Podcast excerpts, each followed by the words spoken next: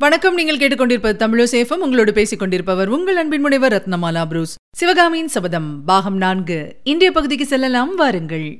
சிவகாமியின் சபதம் பாகம் நான்கு. அத்தியாயம் சிதைந்த கனவு. இதயக்கணல் சொல்ல முடியாத வியப்புடனே தம்மை பார்த்த சிவகாமியை சர்ப்பத்தின் கண்களை ஒத்த தமது காந்த சக்தி வாய்ந்த கண்களினாலே நாகநந்தியடிகள் சற்று நேரம் உற்று பார்த்தார். சிவகாமி நான் சொல்வதை நீ நம்பவில்லையா? என் நெஞ்சை திறந்து உனக்கு நான் காட்டக்கூடுமானால் இந்த கடின இதயத்தை பிளந்து இதற்குள்ளே இரவும் பகலும் ஜுவாலை விட்டு எரிந்து கொண்டிருக்கும் தீக்கனலை உனக்கு நான் காட்ட முடியுமானால்? என்று சொல்லிக்கொண்டே பிக்ஷு தம் மார்பில் படீர் படீர் என்று இரண்டு தடவை குத்திக் கொண்டார் உடனே அவருடைய இடுப்பு வஸ்திரத்தில் செருகிக் கொண்டிருந்த சிறு கத்தியை எடுத்து அதன் உரையை சடார் என்று கழற்றி எறிந்துவிட்டு தம் மார்பிலே அக்கத்தியால் குத்திக் கொள்ளப் போனார். சிவகாமி சட்டென்று அவருடைய கையை பிடித்து கத்தியால் குத்திக் கொள்ளாமல் தடுத்தாள். சிவகாமி தன் கரத்தினால் நாகநந்தியின் கையை பிடித்திருந்த சொற்ப நேரத்தில் இரண்டு அதிசயமான அனுபவங்கள் அடைந்தாள். நாகநந்தியின் கரமும் அவருடைய உடல் முழுவதும் அப்போது நடுங்குவதை உணர்ந்தாள். ஒன்பது வருஷத்துக்கு முன்னால் புத்த பிக்ஷுவை சிவகாமி தன்னுடைய தந்தையை ஒத்தவராய் கருதியிருந்தபோது சில சமயம் அவருடைய கரங்களை தற்செயலாக தொட்டு பார்க்க நேர்ந்ததுண்டு. அப்போது அவளுடைய மனத்தில் இதென்ன வஜ்ர சரீரம்? இவருடைய தேகமானது கேவலம் சதை ரத்தம் நரம்பு தோல் இவற்றின் சேர்க்கையே பெறாமல் முழுவதும் எலும்பினால் ஆனதாகவல்லவா தோன்றுகிறது? எப்பேற்பட்ட கடின தவ விரதங்களை அனுஷ்டித்து இவர் தம் தேகத்தை இப்படி கெட்டிப்படுத்தி இருக்க வேண்டும்? என்று எண்ணமிட்டதும் உண்டு. அதே புத்த பிக்ஷுவின் தேகம் இப்போது பழைய கெட்டித்தன்மை இழந்து மிருதுத்தன்மையை அடைந்திருந்ததை சிவகாமி உணர்ந்து அதிசயித்தாள். நாகநந்தி சற்று நேரம் கையில் பிடித்த கத்தியுடன் சிவகாமியை திரு தெருவென்று விழித்துப் பார்த்துக் கொண்டிருந்தார். பிறகு சுய உணர்வு திடீரென்று வந்தவரைப் போல் கையிலிருந்த கத்தியை தூரத்தில் விட்டெறிந்தார். உடனே சிவகாமியும் அவருடைய கையை விட்டாள்.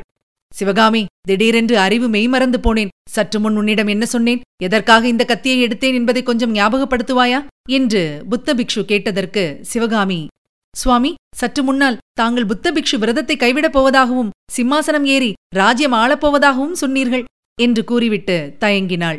ஆம் சிவகாமி நான் கூறியதும் உண்மை. அதற்காகவே நான் அஜந்தாவுக்கு போகிறேன். முப்பத்தைந்து வருஷத்துக்கு முன்னால் அஜந்தா நதிக்கரையில் பிக்ஷு விரதம் ஏற்றேன். அதே நதியில் அந்த விரதத்திற்கு ஸ்நானம் செய்துவிட்டு வரப்போகிறேன். அஜந்தா சங்கிராமத்தின் தலைவராகிய எந்த பூஜ்ய புத்த குருவினிடம் தீட்சை பெற்றேனோ அவரிடமே இப்போது விடுதலை பெற்று வரப்போகிறேன். அது உனக்கு சம்மதம்தானே என்றார் நாகநந்தியடிகள்.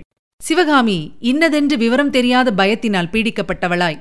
சுவாமி இதென்ன காரியம்? இத்தனை வருஷ காலமாக அனுசரித்த புத்த தர்மத்தை தாங்கள் இதற்காக கைவிட வேண்டும்? அதனால் தங்களுக்கு உலக சிந்தனை ஏற்படாதோ? இத்தனை நாள் அனுஷ்டித்த விரதம் தவம் எல்லாம் நஷ்டமாகுமே? எந்த லாபத்தை கருதி இப்படி செய்யப் போகிறீர்கள்? என்றாள். இப்படி கேட்டபோதே அவளுடைய உள்ளுணர்ச்சியானது இந்த கேள்வியெல்லாம் தான் கேட்பது மிகப்பெரிய தவறு என்றும் அந்த தவறினால் பிக்ஷு விரித்த வலையிலேயே தான் விழுந்து விட்டதாகவும் உணர்த்தியது. என்ன லாபத்துக்காக என்றா கேட்கிறாய்? என்று திரும்பி கேட்டுவிட்டு ஹ ஹ ஹா என்று உறக்கச் சிரித்தார். உனக்கு தெரியவில்லையா? அப்படியானால் சொல்கிறேன் கேள். முப்பத்தைந்து வருஷ காலமாக அனுஷ்டித்த புத்த பிக்ஷு விரதத்தை நான் கைவிடப் போவது உனக்காகத்தான் சிவகாமி. உனக்காகவேதான் நான் அஜந்தாவில் சம்பிரதாயமாக உலகம் அறிய குருவினிடம் அனுமதி பெற்று விரதத்தை விடப்போகிறேன் ஆனால் விரத பங்கம் பல வருஷங்களுக்கு முன்னாலேயே நேர்ந்து விட்டது. என்றே தினம் உன்னுடைய தகப்பனார் ஆயனரின் அரண்ய வீட்டில் அற்புத சிலைகளுக்கு மத்தியிலே உயிருள்ள சிலையாக நின்று உன்னை பார்த்தேனோ? அன்றைக்கே என் விரதத்துக்கு பங்கம் வந்துவிட்டது. ஆனால் அதற்காக நான் வருத்தப்படவில்லை. உன்னுடன் ஒரு நாள் வாழ்வதற்காக பதினாயிரம் வருஷம் நரகத்திலே கிடக்க வேண்டுமென்றால் அதற்கும் நான் ஆயத்தமாயிருக்கிறேன். உன்னுடைய அன்பை ஒரு கண நேரம் பெறும் பாக்கியத்துக்காக என்றென்றைக்கும் மோட்சத்தை இழந்துவிட வேண்டும் என்றால் அதற்கும் சித்தமாயிருக்கிறேன். சிவகாமி பயந்து நடுங்கினாள். இத்தனை நாளும் அவள் மனத்திற்குள்ளேயே புதைந்து கிடந்த சந்தேகம் இன்று உண்மை என்று தெரியலாயிற்று. ஆனால் இந்த கள்ளபிக்ஷு இத்தனை நாளும் ஏன் இதையெல்லாம் தம் மனத்திற்குள்ளே மறைத்து வைத்துக் கொண்டிருந்தார்? இத்தனை காலமும் தன்னை தொந்தரவு செய்யாமல் எந்த விதத்திலும் வற்புறுத்தாமல் சுதந்திரமாக ஏன் விட்டு வைத்திருந்தார்? அவள் மனத்தில் எழுந்த மேற்படி கேள்விக்கு தட்சணமே மறுமொழி கிடைத்தது. சிவகாமி என்னுடைய ஆத்மாவை நான் காப்பாற்றிக் கொள்வதற்கும் உன்னுடைய வாழ்க்கை சுகத்தை நீ பாதுகாத்துக் கொள்வதற்கும் ஒரு சந்தர்ப்பம் ஒன்பது வருஷத்துக்கு முன்னால் ஏற்பட்டது. மாமல்லன் இங்கு வந்து உன்னை அழைத்தபோது நீ அவனுடன் போயிருந்தாயானால் அல்லது உன்னை அவனிடம் சேர்ப்பிப்பதற்கு எனக்காவது ஒரு சந்தர்ப்பம் கொடுத்திருந்தாயானால் நீயும் உன் வாழ்க்கை இன்பத்தை பாதுகாத்துக் கொண்டிருக்கலாம். ஆனால் நீ என் உண்மையான நோக்கத்தை தெரிந்து கொள்ளாமல் அனாவசியமாக சந்தேகித்து விஷக்கத்தியை என் முதுகின் மேல் எரிந்து காயப்படுத்தினாய். அப்போது அந்த விஷக்கத்தி என்னை கொல்லவில்லை. ஆனால் அதே கத்தியானது இப்போது என்னை தாக்கினால் அரை நாழிகை நேரம் கூட என் உயிர் நிலைத்திராது. சிவகாமி சற்று முன்னால் என் கரத்தை நீ பிடித்தபோது உன் மனத்தில் ஒரு சந்தேகம் உதித்தது.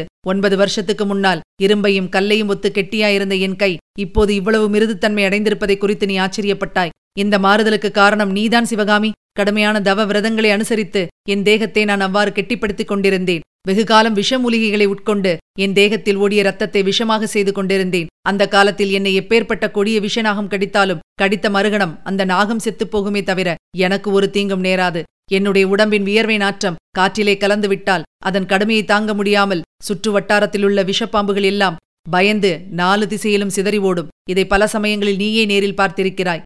என்று நாகநந்தி கூறியபோது இரண்டு பேருடைய மனத்திலும் பத்து வருஷங்களுக்கு முன்னால் மண்டபப்பட்டு கிராமத்தில் வெண்ணிலா விரித்த ஓர் இரவிலே நடந்த சம்பவங்கள் ஞாபகத்தில் வந்தன. அப்பேற்பட்ட இரும்பையொத்திருந்த என் தேகத்தை மாற்று மூலிகைகளினாலும் மற்றும் பல வைத்திய முறைகளை அனுசரித்தும் இப்படி மிருதுவாக செய்து கொண்டேன். என் ரத்தத்தில் கலந்திருந்த விஷத்தை முறிவு செய்தேன். சென்ற ஒன்பது வருஷம் இந்த முயற்சியிலேதான் ஈடுபட்டிருந்தேன். இடையிடையே உன்னை பல நாள் பாராமல் இருந்ததன் காரணமும் இதுதான். சிவகாமி முப்பது பிராயத்து இளைஞனைப் போல் இன்று நான் இல்வாழ்க்கை நடத்துவதற்கு தகுந்தவனாயிருக்கிறேன். இத்தனைக்கும் பிறகு நீ என்னை நிராகரிக்க முடியாது. அப்படி நிராகரித்தாயானால் அதன் மூலம் எனக்கு நீ அளிக்கும் துன்பத்துக்கு பரிகாரமாக நூறு நூறு ஜென்மங்களில் நீ பிராயச்சித்தம் செய்து கொள்ளும்படி இருக்கும். அப்போதும் கூட உன்னுடைய பாபம் தீர்ந்து விட்டதாகாது. சிவகாமியின் தலை வெடித்துவிடும் போல் இருந்தது. தன் முன்னால் பிக்ஷு உட்கார்ந்து மேற்கண்டவாறு பேசியதெல்லாம் ஒருவேளை சொப்பனமாயிருக்கலாம் என்று ஒரு கணம் எண்ணினாள். அந்த எண்ணத்தினால் ஏற்பட்ட ஆறுதலும் சந்தோஷமும் மறுகணமே மாயமாய் மறைந்தன. இல்லை இதெல்லாம் சொப்பனமில்லை. உண்மையாகவே தன் கண்முன்னால் நடக்கும் பயங்கரமான நிகழ்ச்சிதான். ரத்தம் போல் சிவந்த கண்களை கொட்டாமல் புத்த பிக்ஷு தன்னை வெறுத்து பார்த்து கொண்டிருப்பது இதோ தன் எதிரில் உண்மையிலேயே நடக்கும் சம்பவம்தான். அபாயம் நெருங்கியிருப்பதை உணர்ந்ததும் சிவகாமியின் உள்ளம் சிறிது தெளிவடைந்தது. இந்த கொடிய பைத்தியக்காரனிடமிருந்து தப்புவதற்கு வேறு வழியில்லை. வணங்கி வேண்டி கெஞ்சி கூத்தாடி எப்படியாவது கொஞ்சம் அவகாசம் பெற்றுக்கொள்ள வேண்டும். கடவுள் அருள் இருந்தால் இந்த வெறிகொண்ட பிக்ஷு அஜந்தாவிலிருந்து திரும்புவதற்குள் மாமல்லர் வந்து தன்னை விடுதலை செய்து கொண்டு போவார். இல்லாவிடில் வேறு ஏதேனும் யுக்தி செய்ய வேண்டும். முற்றத்து கிணறு இருக்கவே இருக்கிறது.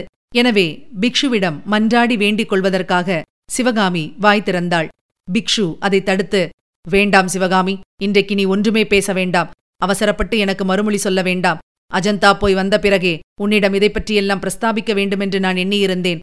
ஆனால் வாத்தாப்பிக்கு வெளியே இன்று இரவு நாங்கள் தங்குவதற்குரிய ராஜாங்க விடுதியை அடைந்ததும் உன்னிடம் என் மனத்தை திறந்து காட்டிவிட்டு போவதுதான் உச்சிதம் என்றும் எல்லா விஷயங்களையும் நன்றாக யோசித்து முடிவு செய்ய உனக்கும் போதுமான அவகாசம் கொடுக்க வேண்டும் என்று முடிவு செய்து கொண்டு திரும்பி வந்தேன்.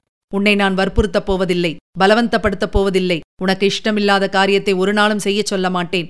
ஆனால் நான் சொல்ல வேண்டியதை மட்டும் சொல்லிவிடுகிறேன். ஒரே மூச்சில் இப்போதே சொல்லிவிடுகிறேன். சற்று பொறுமையுடன் கேட்டுக்கொண்டிரு. நான் அஜந்தாவிலிருந்து திரும்பி வந்த பிறகு நீ உன்னுடைய தீர்ப்பை சொல்லலாம். பிக்ஷுவின் இந்த வார்த்தைகள் சிவகாமிக்கு ஒருவாறு ஆறுதல் அளித்தன. அவளுடைய பீதியும் படபடப்பும் ஓரளவு குறைந்தன. நாகநந்தி ஆரம்பத்திலிருந்து மறுபடியும் கதையை ஆரம்பித்தார். எந்த நேரத்தில் உன் தந்தையின் அரண்ய வீட்டில் உன்னை நான் பார்த்தேனோ அதே நேரத்தில் என்னுடைய இதயத்திலிருந்து என் சகோதரனையும் சளுக்க சாம்ராஜ்யத்தையும் அப்புறப்படுத்திவிட்டு அவர்கள் இருந்த இடத்தை நீ ஆக்கிரமித்துக் கொண்டாய். அது முதல் என்னுடைய யோசனைகள் ஏற்பாடுகள் எல்லாம் தவறாகவே போய்க் கொண்டிருந்தன. அந்த தவறுகள் காரணமாகவே வாத்தாப்பி சக்கரவர்த்தியின் தென்னாட்டு படையெடுப்பு வெற்றியடையாமல் போயிற்று. ஆஹா அந்த காலத்தில் நான் அனுபவித்த சொல்லுணாத மனவேதனையை மட்டும் நீ அறிந்தாயானால் உன் இளகிய நெஞ்சம் கரைந்து உருகிவிடும். ஒரு பக்கத்தில் உன் பேரில் எனக்கு ஏற்பட்டிருந்த காதலாகிய கனல் என் நெஞ்சை தகித்துக் கொண்டிருந்தது. அதே சமயத்தில் உன்னைச் சேர்ந்தவர்கள் உன்னோடு பழகியவர்கள் உன்னுடைய அன்புக்கு பாத்திரமானவர்கள் மீது எனக்கு ஏற்பட்ட அளவில்லாத அசூயை பெருநெருப்பாக என் உடலை எரித்தது. அப்போதெல்லாம் என் நெஞ்சில் நடந்து கொண்டிருந்த தேவாசுர யுத்தத்துக்கு சமமான போராட்டத்தை நீ அறிந்தாயானால் பெரிதும் பயந்து போயிருப்பாய். ஒரு சமயம் உன்னைச் சேர்ந்தவர்கள் எல்லாரையும் கொன்றுவிட வேண்டும் என்று எனக்கு தடுக்க முடியாத ஆத்திரம் உண்டாகும். ஆயினும் பின்னால் உனக்கு அது தெரிந்துவிட்டால் உன்னுடைய அன்பை என்றென்றைக்கும் இழந்துவிட நேரிடுமே என்ற பயம் என்னை கோழையாக்கியது. மாமல்லனையும் மகேந்திர பல்லவனையும் கொல்லுவதற்கு எனக்கு எத்தனையோ சந்தர்ப்பங்கள் வாய்த்தன. ஆனால் ஒவ்வொரு சமயமும் உனக்கு தெரிந்துவிட்டால் என்ற நினைவு என்னை தடுத்தபடியால் அவர்கள் தப்பிப் பிழைத்தார்கள். பரஞ்சோதி காஞ்சியில் பிரவேசித்த அன்று உன்னை மதையானை தாக்காமல் காப்பாற்றினான் அல்லவா? அந்த காரணத்துக்காகவே அவனை அன்றிரவு நான் சிறையிலிருந்து தப்புவித்து உன் வீட்டுக்கு அழைத்து வந்தேன். ஆனால் அவனுக்கு நீ நன்றி செலுத்துவதை பார்க்க என்னால் சகிக்க முடியவில்லை. கலைவாணி உன் தந்தை ஆயனருக்கு உன்னிடமுள்ள செல்வாக்கை பார்த்துக்கூட நான் அசூயை அடைந்தேன். ஆயினும் உன்னை பெற்ற புண்ணியவான் என்பதற்காக அவரை வாளால் வெட்டப்போன வீரனின் கையை பிடித்து தடுத்து உயிரை காப்பாற்றினேன். அது முதல் உன் தந்தையை காப்பாற்றிக் கொடுத்ததே என்ற காரணத்துக்காக இந்த கையை வாழ்த்திக் கொண்டிருக்கிறேன். இதை கேட்ட சிவகாமியின் நெஞ்சம் உண்மையிலேயே இழகித்தான் விட்டது. இந்த புத்த பிக்ஷு இரக்கமற்ற ராட்சதனாயிருக்கலாம் இவருடைய இருதயம் பைசாசத்தின் இருதயமாயிருக்கலாம் இவருடைய தேகத்தில் ஓடும் ரத்தம் நாகசர்ப்பத்தின் விஷம் கலந்த ரத்தமாயிருக்கலாம் ஆனாலும் இவர் என் பேரில் கொண்ட ஆசையினால் என் தந்தையின் உயிரை காப்பாற்றினார் அன்றோ சிவகாமியின் மனோநிலையை ஒருவாறு அறிந்து கொண்ட புத்த பிக்ஷு ஆவேசம் கொண்டவராய் மேலும் கூறினார். கேள் சிவகாமி உன்னை பெற்றவர் என்பதற்காக ஆயனரை காப்பாற்றினேன். உன்னை விரோதிப்பவர்களை நான் எப்படி பழிவாங்குவேன் என்பதற்கும் ஓர் உதாரணம் சொல்லுகிறேன். இந்த வாத்தாபியில் நீ எவ்வித அபாயமும் இன்றி நிர்பயமாக இத்தனை காலமும் வாழ்ந்து வருகிறாய் அல்லவா? இதற்கு காரணம் என்னவென்று ஒருவேளை நீ ஊகித்திருப்பாய். நீ என்னுடைய பாதுகாப்பில் இருக்கிறாய் என்று எல்லோருக்கும் தெரியுமாதலால் தான் யாருமே உன் அருகில் நெருங்குவதில்லை. இதை குறித்து இந்நகரத்து அரண்மனையில் ஒரு பெண்ணுக்கு அசூயை உண்டாயிற்று. அவள் பட்டத்து ராணியின் சகோதரி. விஷம புத்தியுள்ள அந்த பெண் என்னை தன்னுடைய மோகவலையில் ஆழ்த்துவதற்கு மிக்க பிரயத்தனம் செய்தாள். அது பலிக்காமல் போகவே ஒருநாள் அவள் உன்னை குறிப்பிட்டு நிந்தை மொழி கூறினாள். அந்த காஞ்சி நகர் கலைவாணியின் அழகு எனக்கு இல்லையோ? என்று கேட்டாள். மறுநாள் அவள் என்னை நெருங்கிய போது அவளுடைய கையை நான் பிடித்து என் கைவிரல் நகத்தினால் ஒரு கீறல் கீறினேன். அன்றிரவு அவள் தூங்கி மறுநாள் காலையில் எழுந்து கண்ணாடியில் தன் முகத்தை பார்த்து கொண்டாள். அவ்வளவுதான். அவளுடைய மூளை கலங்கி பைத்தியம் பிடித்துவிட்டது அவ்வளவு பயங்கர தோற்றத்தை அவள் அடைந்திருந்தாள். ஒருவரும் அறியாமல் அவள் இந்நகரை விட்டு வெளியேறி காட்டிலும் மலையிலும் வெகு காலம் அலைந்து கொண்டிருந்தாள்.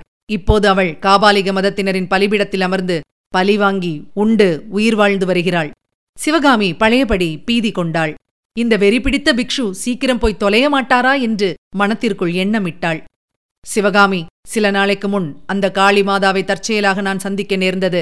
அவள் என்ன சொன்னாள் தெரியுமா? சுவாமிகளே ஒரு நாள் இல்லாவிட்டால் ஒரு நாள் உம்முடைய காதலி சிவகாமியை நீங்கள் என்னிடம் ஒப்புவித்தே ஆக வேண்டும். அவளுடைய உடலை புசித்தால்தான் என்னுடைய பசி தீரும் என்றாள் பைத்தியக்காரி. அப்படி உன் உடலை புசிப்பதாயிருந்தால் அவளிடம் நான் கொடுத்து விடுவேன் என்று எண்ணுகிறாள். அவளை விட நூறு மடங்கு எனக்குத்தான் பசி என்பதை அவள் அறியவில்லை. உன்னை பார்க்கும் போதெல்லாம் உன்னை அப்படியே விழுங்கிவிட வேண்டும் என்று எனக்குண்டாகும் பேராவலை அவள் என்ன கண்டாள்? திடீரென்று நாகநந்தி பிக்ஷு மலைப்பாம்பாக மாறினார். மலைப்பாம்பு வாயை அகலத் திறந்து கொண்டு பிளந்த நாக்கை நீட்டிக்கொண்டு தன்னை விழுங்குவதற்காக நெருங்கி வருவது போல் சிவகாமிக்கு தோன்றியது. ஐயோ! என்று அலறிக்கொண்டு அவள் பின்னால் நகர்ந்தாள். கண்களையும் இறுக மூடிக்கொண்டாள். நாகநந்தி சிரித்தார். சிவகாமி பயந்து விட்டாயா? கண்களை திறந்து பார். புத்த பிக்ஷுதான் பேசுகிறேன் என்றார். சிவகாமி கண்களை திறந்து பார்த்தாள். சற்று முன் தான் கண்ட காட்சி வெறும் பிரமை என்பதை உணர்ந்து கொண்டாள். ஆயினும் அவளுடைய கண்களில் பீதி நிறைந்திருந்தது. நாகநந்தி எழுந்து நின்று சொன்னார்.